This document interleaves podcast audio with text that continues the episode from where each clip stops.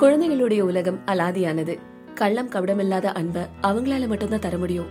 எத்தனை காசு கொடுத்து வாங்கினாலும் அந்த அன்பு வேற யார்கிட்டயும் நமக்கு கிடைக்காது. குழந்தைகளின் அன்பு எவ்வளவு பரிசுத்தமானது அப்படிங்கறத உணர்த்தக்கூடிய வகையில ஒரு சிறுகதையை இப்ப நீங்க கேட்க போறீங்க. கதைப்பூமால கு. அழகிரிசாமி அவர்கள் எழுதின அன்பளிப்பு சிறுகதை இப்ப உங்களுக்காக. நான் உங்க கிரண்யா.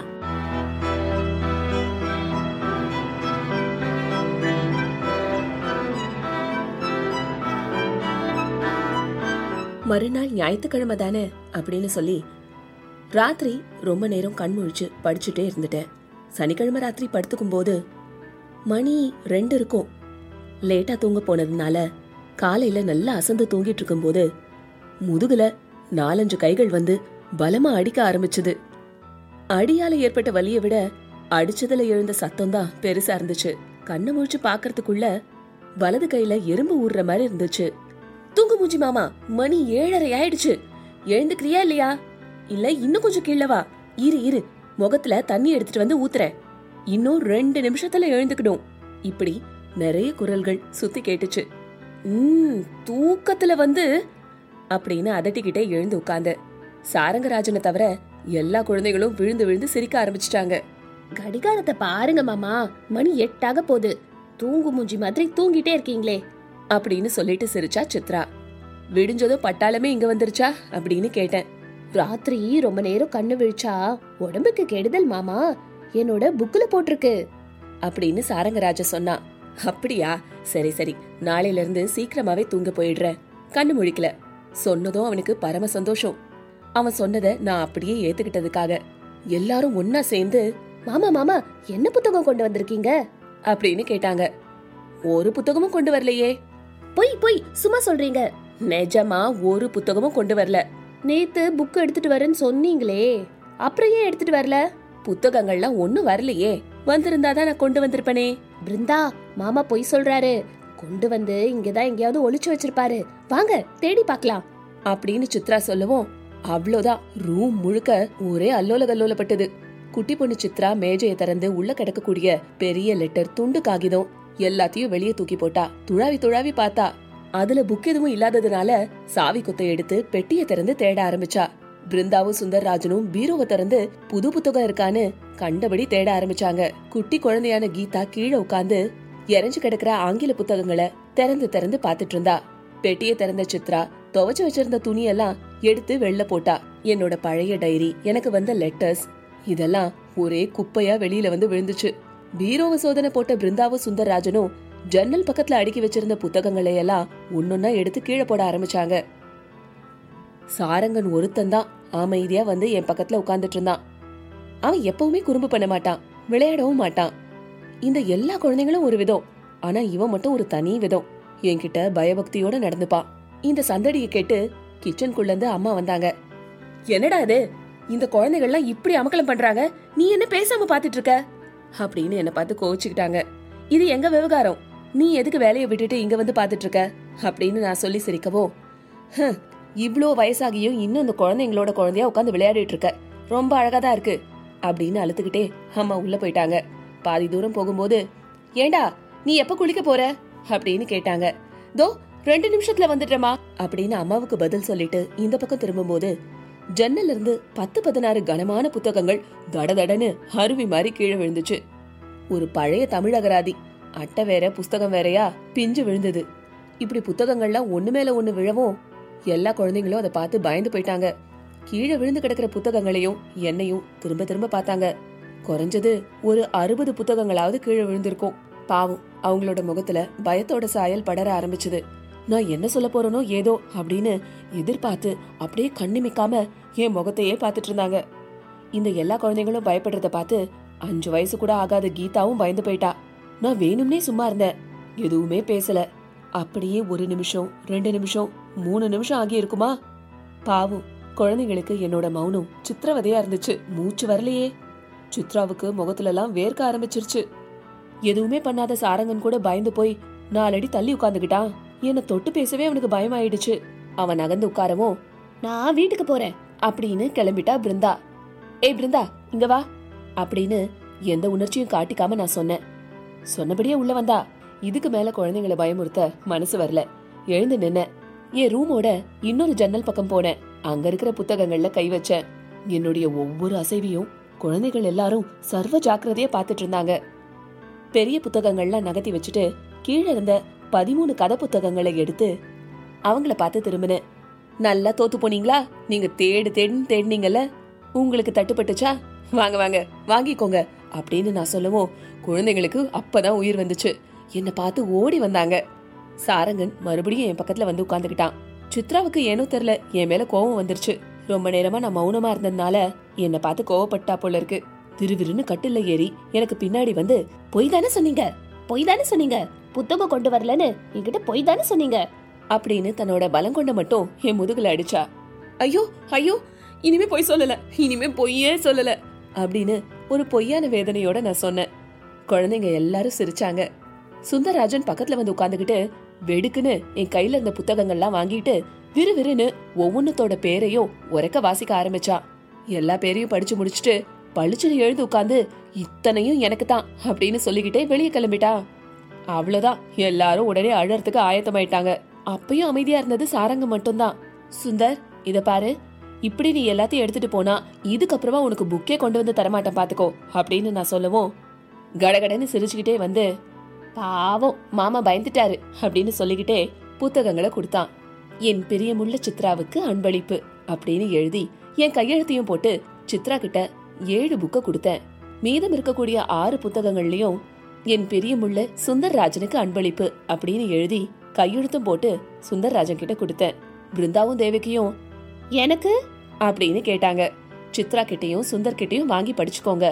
இதுவரைக்கும் நீங்க மற்ற புத்தகங்களை எப்படி வாங்கி படிச்சீங்களோ அதே மாதிரி இப்பவும் நீங்க வாங்கி படிச்சுக்கலாம் இப்படி நான் சொல்லவும் எந்த ஆட்சேபனையும் சொல்லாம அந்த ரெண்டு குட்டி வாண்டுகளும் நான் சொன்னதை ஏத்துக்கிட்டாங்க.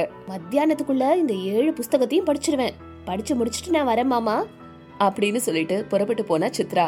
சாரங்கனை தவிர மத்த எல்லா குழந்தைங்களும் அவங்க அவங்க வீட்டுக்கு கிளம்பிட்டாங்க. சாரங்கன் ரெண்டொரு தடவை என் முகத்தையே ஏறிட்டு பார்த்தான். அவன் எதுவுமே பேசல. என்ன நினைக்கிறான் அப்படிங்கறது அவன் முகத்தை பார்த்தா சொல்ல முடியாது. குப்பையா கிடக்கிற புத்தகங்களையும் துணிமணிகளையும் எடுத்து அதெல்லாம் இருக்க வேண்டிய இடத்துல வைக்க ஆரம்பிச்சேன். சுருண்டு நசுங்கி கிடந்த புத்தகங்களை நிமிர்த்தி சரி பண்ணி வச்சேன். நான் இதெல்லாம் செய்ய ஆரம்பிக்கவும் சாரங்கன் நான் எதிர்பார்க்காமலேயே எனக்கு வந்து உதவி பண்ணிட்டு இருந்தான். எந்த வகுப்பு பாஸ் பண்ணினா இந்த புத்தகத்தெல்லாம் கஷ்டமில்லாம படிக்கலாம் அப்படின்னு ஒரு புக்கை எடுத்து வச்சுட்டு கேட்டான் சாரங்கன். பாவம், ஏதோ அவன் குரல்ல ஒரு திணற வைக்கிற சங்கோஜம் இருந்துச்சு. சாரங்கா, நீ கெட்டிக்கார பையன், உன் வயசுல நான் இவ்ளோ கெட்டிக்காரனா இருந்ததில்ல. அதனால நீ எஸ்எஸ்எல்சி வந்ததுக்கு அப்புறமா நீ இந்த புத்தகத்தை எல்லாம் சிரமம் இல்லாம படிச்சு தெரிஞ்சுக்கலாம் அப்படின்னு நான் பரிவோடு சொல்லவும், அப்படியா, அதுக்கு இன்னும் ரெண்டு வருஷம் இருக்கே அப்படின்னு அவன் தனக்கு தானே சொல்லிக்கிட்டான். அவன் கையில வச்சிட்டு இருந்தது வால்ட் விட்மனோட கவிதை தொகுதி. நான் இவ்ளோ நேரமா குளிக்க வராததை தெரிஞ்சுக்கிட்ட எங்க அம்மா கோவமா என்னமோ கத்திக்கிட்டே அங்க வந்தாங்க. ஏண்டா எத்தனை தடவை உனக்கு சொல்றது, வெந்நீர் ஆறி போச்சு, இந்த பொல்லாத குட்டிங்களை இப்படி அமக்கலம் பண்ண விடலாமா நீ? என்னதான் பிரியமோ இது, ஊரார் குழந்தைகளுக்கு இத்தனை சலுகை காட்டுறவங்கள நான் பார்த்ததே இல்ல. நீ முதல்ல குளிக்க போடா, நான் எடுத்து வைக்கிறேன் அப்படின்னு அம்மா சொல்லிட்டு உள்ள வந்தாங்க.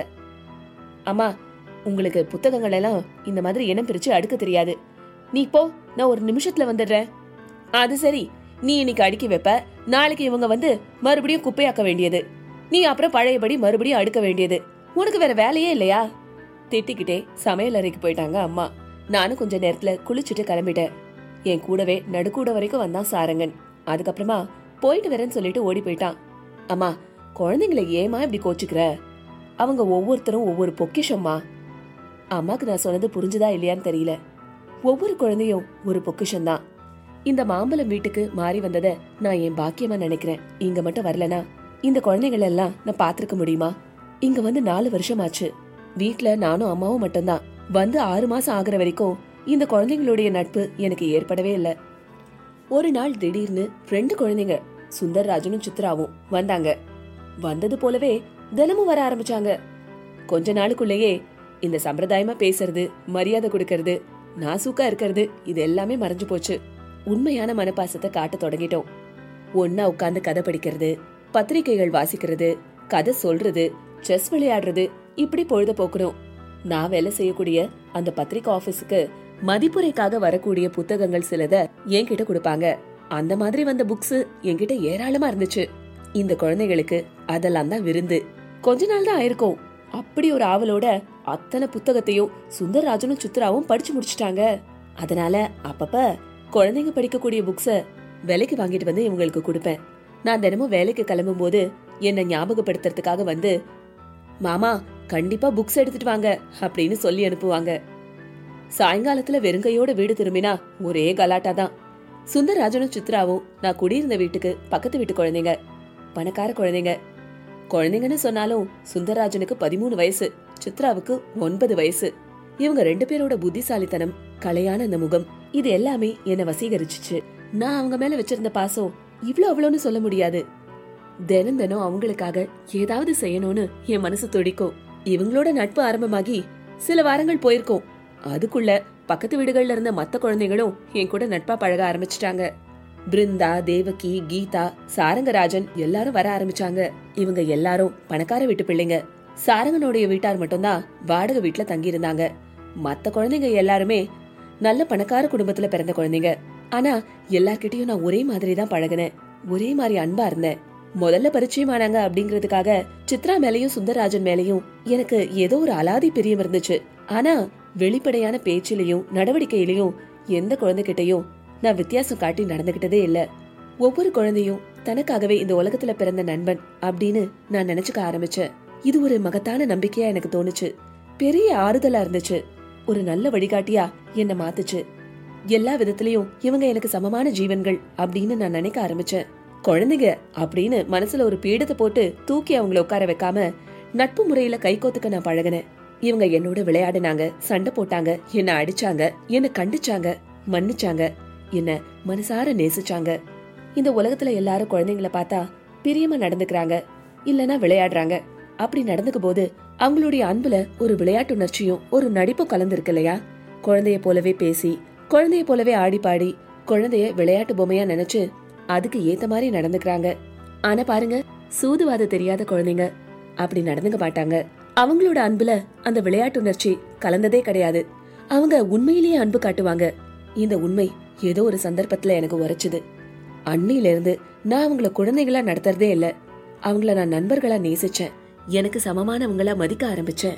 ஆனா நான் இந்த மாதிரி குழந்தைங்களோட விளையாடுறதும் பழகிறதும் அம்மாவுக்கு சுத்தமா பிடிக்கல. பின்ன ஐம்பது வயசு அம்மாவுக்கு நான் பொண்டாட்டி புள்ளன்னு குடுத்தன நடத்தினா பாக்குறதுக்கு கண்ணுக்கு குளிர்ச்சியா இருக்கும். இப்படி குழந்தையோட குழந்தைய விளையாடிட்டு சண்டை போட்டுட்டு இருந்தா பிடிக்குமா என்ன? எப்ப பார்த்தாலும் எனக்கு திட்டுதான். இந்த பதிமூணு புத்தகங்களை எடுத்து கொடுத்த அந்த ஞாயிற்றுக்கிழமை கழிச்சு ரெண்டு வாரங்கள் ஆகி இருக்கும். பிருந்தா ஜுரத்துல படுத்துட்டா. அவங்க அப்பா அம்மாவை நான் நேர்ல பார்த்து பழகுனது கிடையாது.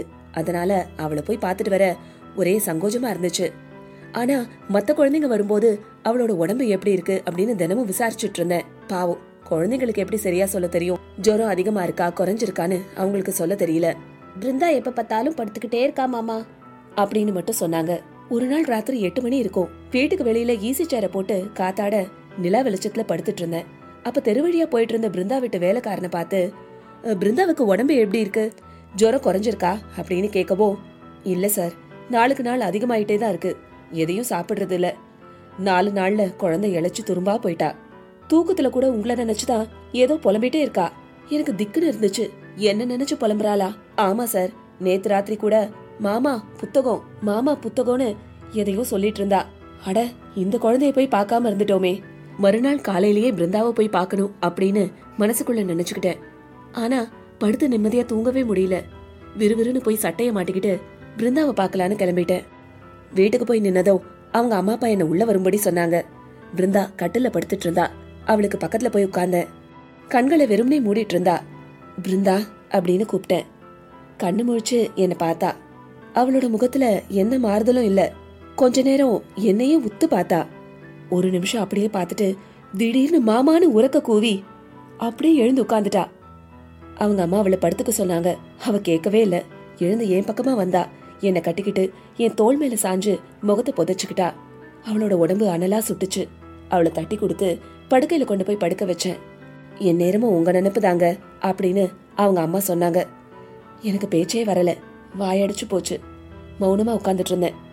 ஒரு ஒரு மணி நேரம் ஆயிருக்கும். வீட்டுக்கு கிளம்பலான்னு எழுந்திருச்சப்ப, போக வேணாமாமா, இங்கேயே இருங்க மாமா அப்படின்னு பிடிவாதம் பிடிச்சா பிருந்தா. அவளை பலவந்தமா சமாதானப்படுத்தி நாளைக்கு காலையில கண்டிப்பா வரேன் அப்படின்னு சொல்லிட்டு வந்த. அதே மாதிரி மறுநாள் காலையில போய் பார்த்த. ரொம்ப நேரம் அங்கேயே இருந்தேன். அவ ஜரத்தினால கஷ்டப்படுறவ மாதிரியே இல்ல, என்னோட பேசிக்கிட்டே இருந்தா. ஆபீஸ்க்கு நேரம் ஆகுதுன்னு சொல்லிட்டு எழுந்து வெளியே வந்த. தெருவுல வந்துட்டு இருந்தப்ப சாரங்கன் தன் வீட்டு ஜன்னல் வழியா என்ன பாத்துட்டு இருந்தான். அங்க இருந்த வாக்குலயே மாமா அப்படின்னு கூப்பிட்டான். நான் திரும்பி பாக்கிறதுக்குள்ள தெருவுக்கு ஓடி வந்துட்டான். எங்க வீட்டுக்கும் வாங்க மாமா அப்படின்னு கைய பிடிச்சு இழுத்தான். உங்க வீட்டுக்கு எதுக்கு? பிருந்தா வீட்டுக்கு மட்டும். அதுவா, பிருந்தாவுக்கு ஜோரம் இல்லையா, அதான் போய் பாத்துட்டு வந்தேன். ம், எங்க வீட்டுக்கும் வரணும். இன்னொரு நாள் வரே சாரங்கா, கைய விடு, இப்ப ஆபீஸ்க்கு நேரம் ஆயிடுச்சு. நான் சொன்னபடியே கைய உடனே விட்டுட்டான். தன்னோட கையில வச்சிருந்த நெல்லிக்காயை எடுத்து இந்தாங்கன்னு சொல்லி எனக்கு கொடுத்தான். வேணா, நீயே எடுத்துக்கோன்னு சொல்லி அவன்கிட்ட கொடுத்தேன். அவன் என்னை கட்டாயப்படுத்த ஆரம்பிச்சான். எவ்வளவு சொல்லியும் கேட்கல. நெல்லிக்காய வாங்கிக்கலனா என்னோட சிநேகிதத்தையே உதறி தள்ளிடுவான் போல தோணுச்சு. அதுக்கு மேல மறுக்க முடியாம வாங்கிக்கிட்டேன். அவனுக்கு சொல்ல முடியாத ஆனந்தம். நான் புறப்படும் போது எப்ப எங்க வீட்டுக்கு வருவீங்க அப்படின்னு கேட்டுக்கிட்டே என்னை தொடர்ந்து நடந்து வந்தான். அடுத்த ஞாயிற்றுக்கிழமை வரேன் அப்படின்னு ஒரு பேச்சுக்கு சொல்லி வச்சேன். கட்டாயம் வரணும் மாமா அப்படின்னு சொல்லிட்டு வீட்டுக்கு போயிட்டான். அதுக்கப்புறமா பிருந்தா வீட்டுக்கு போய் நான் அவளை பார்க்கும் போதெல்லாம் ஞாயிற்றுக்கிழமை எங்க வீட்டுக்கு வரணும், கட்டாயம் வரணும்னு எனக்கு ஞாபகப்படுத்திக்கிட்டே இருந்தான். பிருந்தாவுக்கு மூணு நாள்ல ஜுரம் குணமாகிடுச்சு. நான் தினமும் அவ வீட்டுக்கு போய் அவளை பார்த்துட்டு வந்ததுதான் அவளுக்கு மருந்தா இருந்துச்சுன்னு அவளோட அப்பா என்கிட்ட சொன்னாரு. நான் போயிட்டு வந்ததுனால ஒரு குழந்தையோட நோய் குணமாகிடுச்சு அப்படின்னு அவர் சொன்னதை கேட்க எனக்கு என்னவோ போல இருந்துச்சு. பரவாயில்ல, உடம்பு சரியாயிடுச்சே, அது போதும் அப்படின்னு சொன்னேன். அவரு சொன்னது உண்மைதானா அப்படின்னு யோசிச்சு பார்த்தேன். சனிக்கிழமை அன்னைக்கு குழந்தைங்களுக்கு விடுமுறை. எல்லா குழந்தைங்களும் என் வீட்டுக்கு வந்துட்டாங்க. பிருந்தாவும் தான். புது வருஷம் பிறந்து ரெண்டு மூணு நாட்கள் தான் ஆகி இருந்துச்சு. நான் சொன்னபடியே சுந்தர்ராஜனுக்கும் சித்ராவுக்கும் ரெண்டு டைரி வாங்கி கொடுத்திருந்தேன். அதுல வழக்கம் போல அன்பளிப்பு அப்படின்னு எழுதி அவங்க ரெண்டு பேர் கையிலயும் கொடுத்தேன். மத்த குழந்தைங்க எங்களுக்கு டைரி வேணும்னு அவங்க என்கிட்ட வந்து கேட்கல. நான் எத்தனை புத்தகங்கள் கொண்டு வந்தாலும் என்ன பரிசு கொண்டு வந்தாலும் சுந்தர்ராஜனுக்கும் சித்ராவுக்கு தான் கொடுப்பேன். இது எல்லா குழந்தைகளுக்கும் தெரியும். அவங்க ரெண்டு பேருக்கு கொடுக்கறது தான் நியாயம், அதுதான் சரி அப்படின்னு ஏதோ மந்திர வார்த்தைக்கு கட்டுப்பட்ட மாதிரி எல்லா குழந்தைங்களும் ஒரே பாவனையில எப்பவும் பேசாமலே இருப்பாங்க. முதல் முதல்ல அவங்களோட நட்பு ஏற்பட்ட காரணத்தினாலும் என்னவோ ஒரு அலாதி பிரியத்தோட அவங்களுக்கு மட்டும் நான் புத்தகங்களை கொடுக்கறது வழக்கமாகி போச்சு. இதை இந்த எல்லா குழந்தைகளும் ஏத்துக்கிட்டதுதான் ஆச்சரியமான விஷயம். டைரிய வாங்கிட்டு அவங்க ரெண்டு பேரும் சாப்பிட போயிட்டாங்க. அவங்க போனதுக்கு அப்புறமா மத்தவங்களும் புறப்பட்டு போனாங்க. ஆனா சாரங்கன் மட்டும் போல. எல்லாரும் போனதுக்கு அப்புறமா மாமா நாளைக்கு எங்க வீட்டுக்கு வரீங்களா, நாளைக்குதான் ஞாயிற்றுக்கிழமை அப்படின்னு சொன்னா. சரி சாரங்கா, எத்தனை தடவை சொல்றது, ஒரு தடவை சொன்னா ஞாபகம் இருக்காதா அப்படின்னு சொன்ன. அவன் எழுந்து வால்ட் விட்மனோட கவிதொகுதியை கையில எடுத்தான். இந்த புத்தகத்தை எனக்கு தரீங்களா அப்படின்னு கெஞ்சலா கேட்டான். எனக்கு அது வேடிக்கையா இருந்துச்சு. சிரிச்சுக்கிட்டே இந்த புத்தகம் உனக்கு எதுக்கு, அதெல்லாம் இப்ப உனக்கு புரியாது, நான் அன்னைக்கே சொன்னல, நீ எஸ்எஸ்எல்சிக்கு போனதும் அப்ப கேளு, நானே தரேன். நான் சொன்னது அவன் கேக்கல. பதிமூணு வயசு பையன் அஞ்சு வயசு குழந்தை மாதிரி முரண்டு பிடிச்சுக்கிட்டு நின்னான். சாரங்கா உனக்கு புரியாதுடா, சொன்ன கேளு. அவன் கையில இருந்த புக்க வாங்கி ஜன்னல்ல கொண்டு போய் வச்சேன். பாவம் அவன் முகம் ஏமாந்து போச்சு. ஒரு வரட்டு பார்வையோட என்ன பார்த்தான். ஒண்ணுமே சொல்லாம எழுந்து வாசல் பக்கம் போனான். சரி, வீட்டுக்கு தான் போறான்னு நினைச்சு நான் என் வேலையை பார்க்க ஆரம்பிச்சேன். ஒரு ரெண்டு நிமிஷம் போயிருக்கோம், திடீர்னு அழுக குரல் கேட்டுச்சு. சாரங்கன் தான் அழுதுட்டு இருந்தா. ஹே சாரங்கா, என்ன அழற, சச்ச அழாதடா அப்படின்னு சொல்லிக்கிட்டே அவன் பக்கத்துல எழுந்து போனேன். ஆனா நான் போற வரைக்கும் அவங்க நிக்கல. அழுகிய நிறுத்தினான். என்னை திரும்பி பார்த்து ஒரு பெருமூச்சு விட்டான். அழுத வேகத்துல அவனோட முகமே ரத்தம் போல செவந்து போச்சு. இதெல்லாம் ஏன்னே எனக்கு புரியல. நான் அவன் பக்கமா போய் அவன் கையை பிடிக்க போனேன். அவனுக்கு என்னை பார்க்கவே வெக்கமாகி போச்சு. ஒரே ஓட்டமா ஓடி போயிட்டான். சாரங்கா சாரங்கா நான் எவ்வளவு கூப்பிட்டோம், அவன் திரும்பியே பாக்கல. அவன் நடந்துகிட்ட விதம் எனக்கு ஒரே புதிராவே இருந்துச்சு. எப்பொழுதும் இப்படி பிடிவாதம் பண்ண மாட்டானே, என்கிட்ட பேசுறதுக்கே யோசிப்பானே, எதுக்கு எனக்கு இவ்ளோ பிடிவாதம், ஏன் இப்படி அழுதா? அவன் பின்னாடியே போய் அவனை சமாதானப்படுத்தலனா நெஞ்சே வெடிச்சிடும் போல இருந்துச்சு. இது வரைக்கும் அவன் வீட்டுக்கு போய் பரிச்சயம் இல்ல, அதனால அவன் வீட்டுக்கு போகவும் ஒரே சங்கோஜமா இருந்துச்சு. பாவம் எங்கே எங்கே அழுதான். ஏதோ அவமானப்பட்டது மாதிரி அழுதான். மறுபடியும் குழந்தைங்க வந்தா அவங்கள அனுப்பி அவனை கூட்டிட்டு வர சொல்லணும் அப்படின்னு நினைச்சேன். மத்தியானம் மூணு மணிக்கெல்லாம் முதல் ஆளா சுந்தர்ராஜன் வந்தான். சாரங்கனை கூட்டிட்டு வர சொல்லி அவனை அனுப்பி வச்சேன். சாரங்கன் தூங்கிட்டு இருக்கிறதா சுந்தர்ராஜன் வந்து என்கிட்ட சொன்னான். மறுநாள் காலையில எப்படியும் வருவான், அப்ப பாத்துக்கலாம். அப்படி வரலனா நானே அவன் வீட்டுக்கு போய் பாக்கலான்னு தீர்மானிச்சேன். மத்த குழந்தைங்க எல்லாரும் சாயந்தரம் முழுக்க என் கூடவே விளையாடிட்டு இருந்தாங்க. ராத்திரி சாப்பிட்டு படுக்க போனதுக்கு அப்புறமா கூட ஏனோ அவனை நினைச்சு மனசு ரொம்ப கஷ்டப்பட்டுச்சு. ஏன் அழுதான்? நான் அப்படி ஒன்னும் அவனை சொல்லலையே, எல்லா குழந்தைங்கள மாதிரியும் தானே அவனையும் நான் பார்த்தேன். வால்ட் விட்மன் கவித்தொகுதியை கேட்டான், அது அவனுக்கு புரியாதுன்னு வாங்கி வச்சிட்டேன். இதுக்காகவா அழுதுருப்பான்? விவரம் தெரிஞ்ச பையன் தானே, எப்பவும் நான் சொல்றத மறுக்காம கேட்பானே.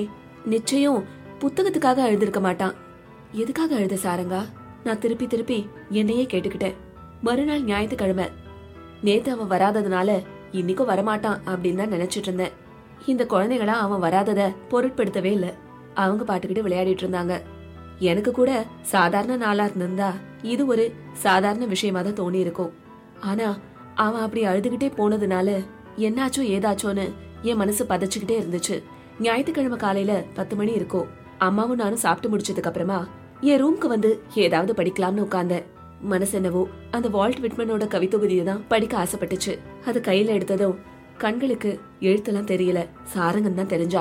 அவன் அழுதுட்டு போன அந்த ஏக்கம் தான் கண் முன்னாடி காட்சியா விரிஞ்சது. இது என்ன சோதனையா இருக்கு? அவனாவது இங்க வரக்கூடாதா, வேற குழந்தைங்களாவது இன்னைக்கு வரக்கூடாதா, இப்படி நினைச்சிட்டு இருக்கும் போதே கொஞ்ச நேரத்துக்கு அப்புறமா பிருந்தா வந்தா. சுந்தர்ராஜனும் சித்ராவும் சினிமாவுக்கு போயிட்டாங்க. நான் என்ன மனநிலையில இருக்கேன்னே தெரியாம பிருந்தா எதையோ சொன்னா. சாரங்கன் அப்படின்னு நான் ஆவலா கேட்கவும் நான் பாக்கலையே அப்படின்னு சொல்லிட்டா. மேற்கொண்டு நான் சாரங்கனை பத்தி விசாரிக்க ஆரம்பிக்கும் போது பிருந்தாவோட வீட்டு வேலைக்காரன் வந்து அம்மா உன்னை கூப்பிடுறாங்கன்னு சொல்லி அவளை கூட்டிட்டு போயிட்டான். மறுபடியும் வால்ட் விட்மன் கவித்தொகுதியை எடுத்து வச்சுட்டு உட்கார்ந்த பிருந்தா அப்ப வேகமா ஓடி வந்தா. சாரங்கன் வராமாமா அப்படின்னு சொல்லிட்டு மறுபடியும் தான் வீட்டை நோக்கி ஓடி போயிட்டா. என் மனசு படபடன்னு அடிச்சுக்க ஆரம்பிச்சது. வால்ட் விட்மனோட புத்தகத்தை மறைச்சு வச்சுக்கிட்டேன். இதை பார்த்தா சாரங்கனுக்கு பழையபடி அழுக வந்துருமோ அப்படின்னு எனக்கு பயம். சாரங்கன் வந்துட்டா. சாரங்கா, ம் நீ ஏன் இவ்ளோ நேரம் வரையிலும் வரல, நேத்தும் வரல? அதுக்கு அவன் பதிலே பேசல. அவன் முகத்துல துயரமோ இல்ல வேறு விதமான ஆழ்ந்த உணர்ச்சியோ எதுவுமே தெரியல. ஒரே சந்தோஷமா இருந்தான். இது மகிழ்ச்சிக்குரிய மாறுதல் தான் அப்படின்னு நானும் நினைச்சு ஆஸ்வாசப்படுத்திக்கிட்டேன். எங்க வீட்டுக்கு போவோமா? உங்க வீட்டுக்கா? ஆமா, நீங்க தான் அன்னைக்கு வரேன்னு சொன்னீங்களே. அது சும்மா வேடிக்கைக்கு சொன்ன சாரங்கா. உங்க வீட்டுக்கு எதுக்கு? எதுக்கோ, நீங்க வாங்க. ரெண்டு கையிலயும் என் கைய பிடிச்சு இழுத்தான். அவனுடைய வேண்டுகோளே எனக்கு ஒரு பிரச்சனையா மாறி போச்சு. பிருந்தா வீட்டுல இருந்து அன்னைக்கு வரும்போது ஏதோ கூப்பிடுறானேன்னு ஒரு பேச்சுக்காக ஞாயிற்றுக்கிழமை வரேன்னு சொல்லி வச்சிருந்தேன். அந்த விஷயத்த அவன் இவ்வளவு தூரம் வற்புறுத்துவான்னு தெரிஞ்சிருந்தா அப்படி சொல்லிருக்கவே மாட்டேன். இந்த சின்ன பையன் கூப்பிடுறானேன்னு யாரும் ஒருத்தர் வீட்டுக்கு எப்படி போக முடியும்? போறதுக்கு ஏதாவது காரணம் வேணும்ல. பிருந்தா வீட்டுக்கு போறதுக்கு ஒரு காரணம் இருந்துச்சு. அவளுக்கு உடம்பு சரியில்லை. இப்ப நான் இவங்க வீட்டுக்கு போனா என்னத்த சொல்றது? இவனோட அப்பாவை ரோட்லயும் பஸ் ஸ்டாண்ட்லயும் ஆயிரம் வாட்டி பாத்திருக்கேன். ஆனா ஒரு வாட்டி கூட பேசினது இல்ல. பேசுறத விடுங்க, தெரிஞ்சவங்கன்னு ஒரு அறிமுக ஜாடையோ சைகையோ கூட பண்ணிக்கிட்டது இல்ல. அப்படி இருக்கிற ஒருத்தர் வீட்டுக்கு நான் எப்படி போக முடியும்? சாரங்கன் தொடர்ந்து வற்புறுத்த ஆரம்பிச்சான், அவசரப்பட ஆரம்பிச்சான். எனக்கு பெரிய தொந்தரவா போச்சு. இத்தனை நாள் இவன் வாயை மூடிட்டு இருந்ததும் போதும், இன்னைக்கு இப்படி பாடா படுத்துறதும் போதும் அப்படின்னு சலிச்சுக்கிட்டேன். வாங்க மாமா, சொல்லிட்டு மாட்டேன்னு சொல்றீங்களே அப்படின்னு கெஞ்ச ஆரம்பிச்சான். சாரங்கா, நீ சின்ன பையன், உன் பேச்சு கேட்டுட்டு நான் எப்படி வர்றது? இதெல்லாம் உனக்கு புரியாதுப்பா, என்ன விடு. பொறுமை இழந்து நான் சொல்லவும், ஏன் வரமாட்டேன்னு சொல்றீங்க அப்படின்னு என் முகத்தை கூர்ந்து பார்த்து கேட்டான். அதுல ஒரு ஏக்கம் இருந்துச்சு. அங்க எதுக்கு சாரங்கா? அதெல்லாம் என்னமோ கட்டாயம் வரணும் அவன் மேலும் வற்புறுத்த ஆரம்பிச்சா. நான் கோபம் வந்தவன் மாதிரி நடிச்சு, என்னால வர முடியாது, எனக்கு அவசரமான வேலை இருக்கு, இன்னொரு நாள் வேணா பாக்கலாம் அப்படின்னு சொல்லிட்டு மறுபக்கம் திரும்பிக்கிட்டேன். ஏதோ ஒரு புக்க தேடுற மாதிரி டேபிள துடாவிட்டு இருந்தேன். சாரங்கன் எதுவும் பேசாம மௌனமா இருந்தான். ஒரு நிமிஷம் போயிருக்கோம். அவனை திரும்பி பார்த்தேன். நான் பார்த்த மாத்திரத்துல அவனும் ஒரு பெரிய பெருமூச்சு விட்டு, வரமாட்டீங்களா அப்படின்னு தடுமாறுற குரல்ல கேட்டான். இந்த கடைசி முயற்சியை தகர்த்துட்டா பழையபடி அழ ஆரம்பிச்சிருவானோ அப்படின்னு எனக்கு தோண ஆரம்பிச்சது. அவனை திரும்ப திரும்ப அழவச்சு பார்க்க எனக்கு இஷ்டம் இல்ல. தங்கமான பையன், இப்படி அவனை கஷ்டப்படுத்தலாமா? போயிட்டு தான் வருவோமே. நான் வரக்கூடாது நான் சொல்ல போறாங்க.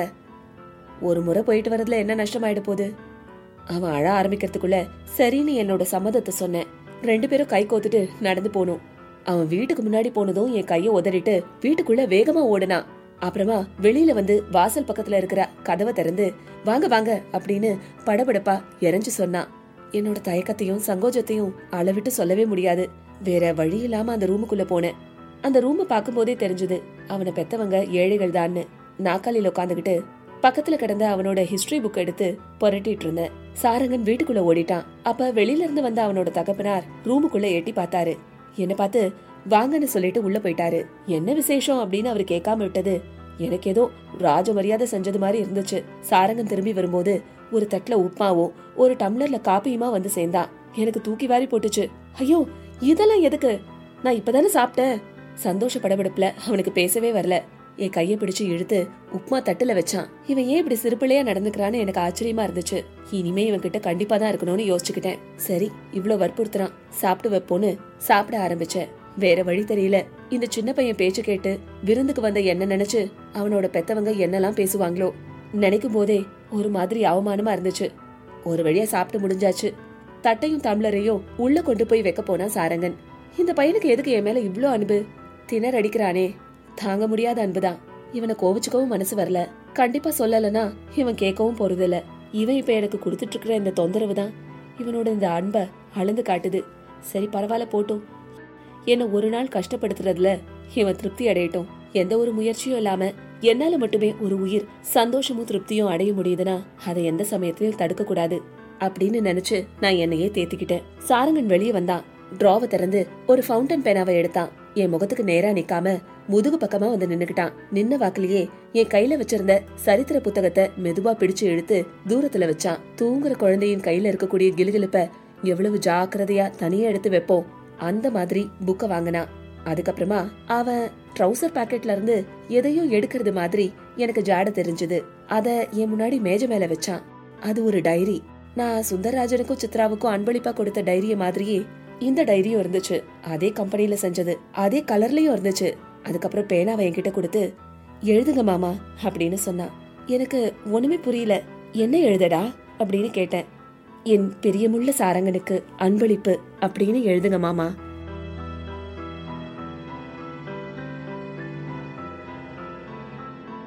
சாரங்கனுடைய இந்த நடத்தைக்கு நம்ம யாராலையும் விளக்கம் சொல்லவே முடியாது. ஆனா அவன் ஏன் இப்படி பண்ணான்னு நம்ம எல்லாருக்கும் நல்லாவே புரியும். இந்த மாதிரி ஒரு அன்பை இந்த வாழ்நாள்ல நம்ம ஒருத்தர்கிட்டையாவது சம்பாதிக்க முடிஞ்சா போதுமே, வேற என்ன வேணும் சொல்லுங்க? எழுத்தாளர் கு. அழகிரிசாமி எழுதின அன்பளிப்பு சிறுகதையை தான் கேட்டீங்க. கதைப்போமால உங்க கிரண்யா.